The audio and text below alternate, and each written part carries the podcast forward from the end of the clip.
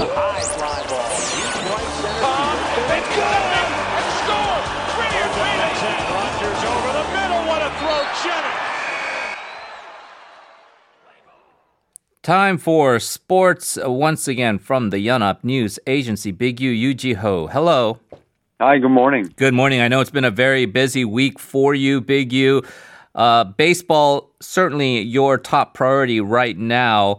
Uh, let's talk about the KBO uh, postseason. Pretty dramatic series here. Uh, the KT Wiz staying alive. They are looking to force game five tonight. Um, give us a bit of a recap of what they did last night and uh, set up uh, what they're going to try to do to try to uh, get a victory here. Yeah, sure. The KT Wiz are trying to make this series against the Doosan Bears in the best of five meeting. They lost the first two games, uh, three to two and four to one, and then won game three last night, five to two, uh, thanks to eight strong innings by their starter William Cuevas, and all five runs for the KT Wiz came with two outs in the eighth inning. And uh, you know, after starters Cuevas and his former KT teammate and Doosan starter Raul Alcantara traded zeros for seven innings. Hmm. So with two outs, there was a base hit, a passed ball, bloop single, another single, and just like that, they batted around and scored five runs. And you know, the Bears got one run back in the eighth and another in the ninth, each with the solo shots, but uh, just too little, too late for the Bears, who now actually have to send out their weakest starter, Yoo Hee-kwan, on the mound for trying to close out the Wiz in Game Four tonight. Uh, Jae-sung, the young righty, uh, sub four ERA for the second straight year, 10 game winner for the second straight year for the KT Wiz. Hmm. Will start tonight trying to keep his team alive once again. And I expect some fireworks with those two pitchers on You're the mound. talking about runs, right? Yeah, runs. Okay. So uh, not literal fireworks inside the dome, but uh, uh, there might be some uh, few runs on the board tonight. And uh, the Wiz, they're they're the confident bunch right now. They're still down two games to one, but they felt, you know what? If we win game three, we like the pitching matchup in game four, and then if we go to game five, this it's hard to predict what's going to happen in game five, Right. do or die game for each team. So, uh, you know, it's they're, again they're trying to make this a series out of uh, after losing the first two games.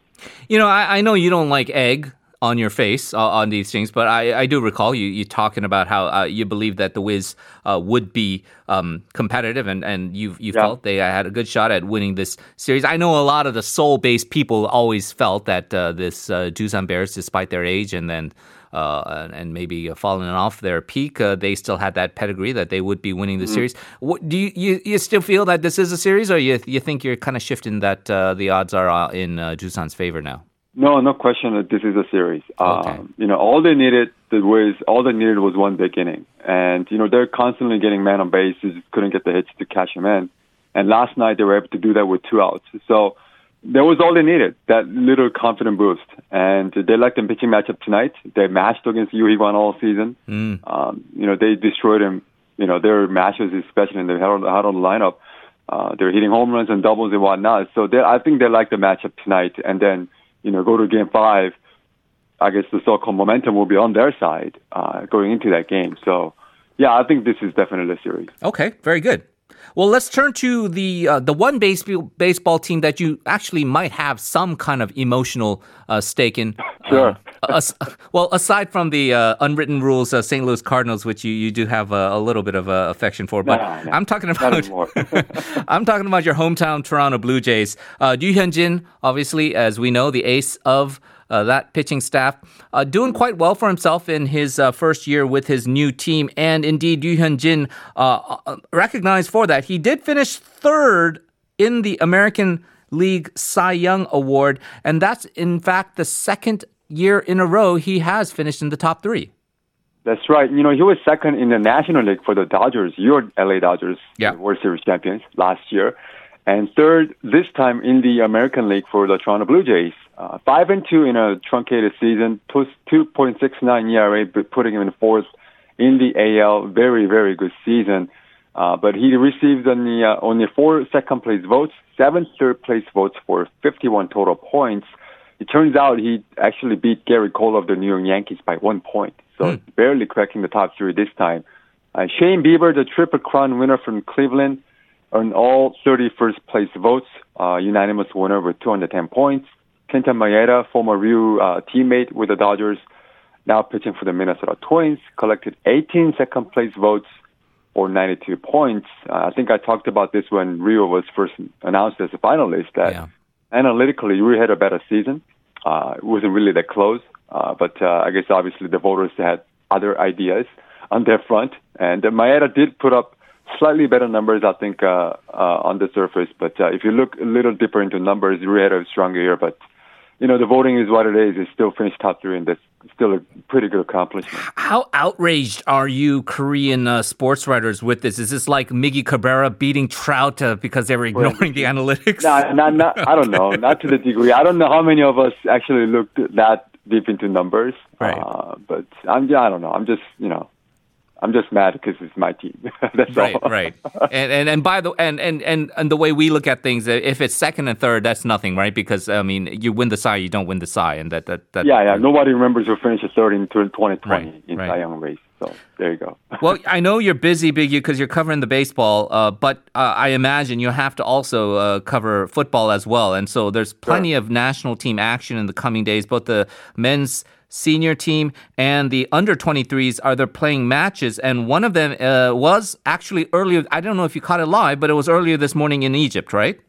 Yeah, no, I didn't catch it live. Uh, it was a 3 a.m. kickoff, and I probably didn't miss much because it was a scoreless draw for Korea against Egypt in a friendly tournament out in Cairo.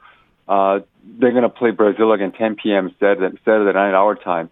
So there was a pretty disappointing match, according according to uh, some uh, match reports coming out of KFA.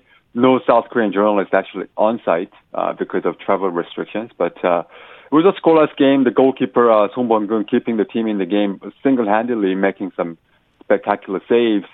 Uh, but they're, they're going to try to do better against Brazil on uh, tomorrow night. With the senior national team, they're in Austria. They're playing Mexico at 5 a.m. Sunday, Qatar at 10 p.m. Tuesday. Um, so they've got some scores to settle against those two teams. Uh, Mexico beat Korea in the group stage in 2018 World Cup. Qatar knocked them out of the quarterfinals of 2019 Asian Cup. So, and also the loss in 2019 was the first for Bento, Paulo Bento as the coach of Korean team. So, uh, the players want to get their revenge. The coach, I don't know, he doesn't want to get too want to get caught up too much in that angle. But uh, Captain Son Heung-min has already talked to players about how he personally wants to beat those teams. All right, very good. Uh, we got a minute left. Final bit of controversy in volleyball. The major star Kim Yeon-koung um, causing some stir for some on-court uh, misbehavior. Yeah, it came during a five-set victory with GS Caltex on Tuesday. Uh, first, uh, she, you know, you know, spiked the ball on hard to the floor, which would be a technical foul in NBA basketball. But she got some, I guess, star treatment. Nothing came out of it. And then later uh, in the same match, she pulled down the net in anger, in frustration. And that's a no-no in volleyball, apparently. A sign of disrespect against opponents. And she only got a verbal warning. Uh, the opposing coach was pretty upset that she didn't get any penalty penalty for that. And a day later, the league actually disciplined the official who failed to keep things under control and properly warned Kim.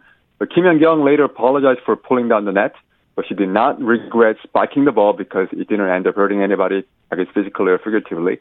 Um, you know, there's a, I guess, a two different camps. Uh, one says, you know what, uh, she's a star, let her do what she wants. She was just being competitive, and Yeah. there's another camp that says she had to, you know, keep her emotions in check in front of all the fans. Yeah, I mean, you like to see that fight. I, I, I know that there's some protocol and etiquette that's uh, involved here, Yeah. but uh, uh, they've actually apologized for the uh, kind of the severe taboo of pulling the net, but said, you know what, I'm going to spike the ball if I'm angry and I'm not hurting anybody. So, you know, that's just me doing me. Uh, you know, I, I- I think some people can get behind that. All right, Big U, as always, appreciate all the reporting. Hope you have a good weekend, and we'll talk to you again soon. You too. Thanks for having me. Well, that's going to do it for our program as well. Coming up next is Life Abroad, hosted by Nasingyan. Please stay tuned for that. We are off during the weekend. We'll be back on Monday at 7 a.m. Enjoy your weekend. Enjoy the rest of your day. This has been Henry Shin. Goodbye.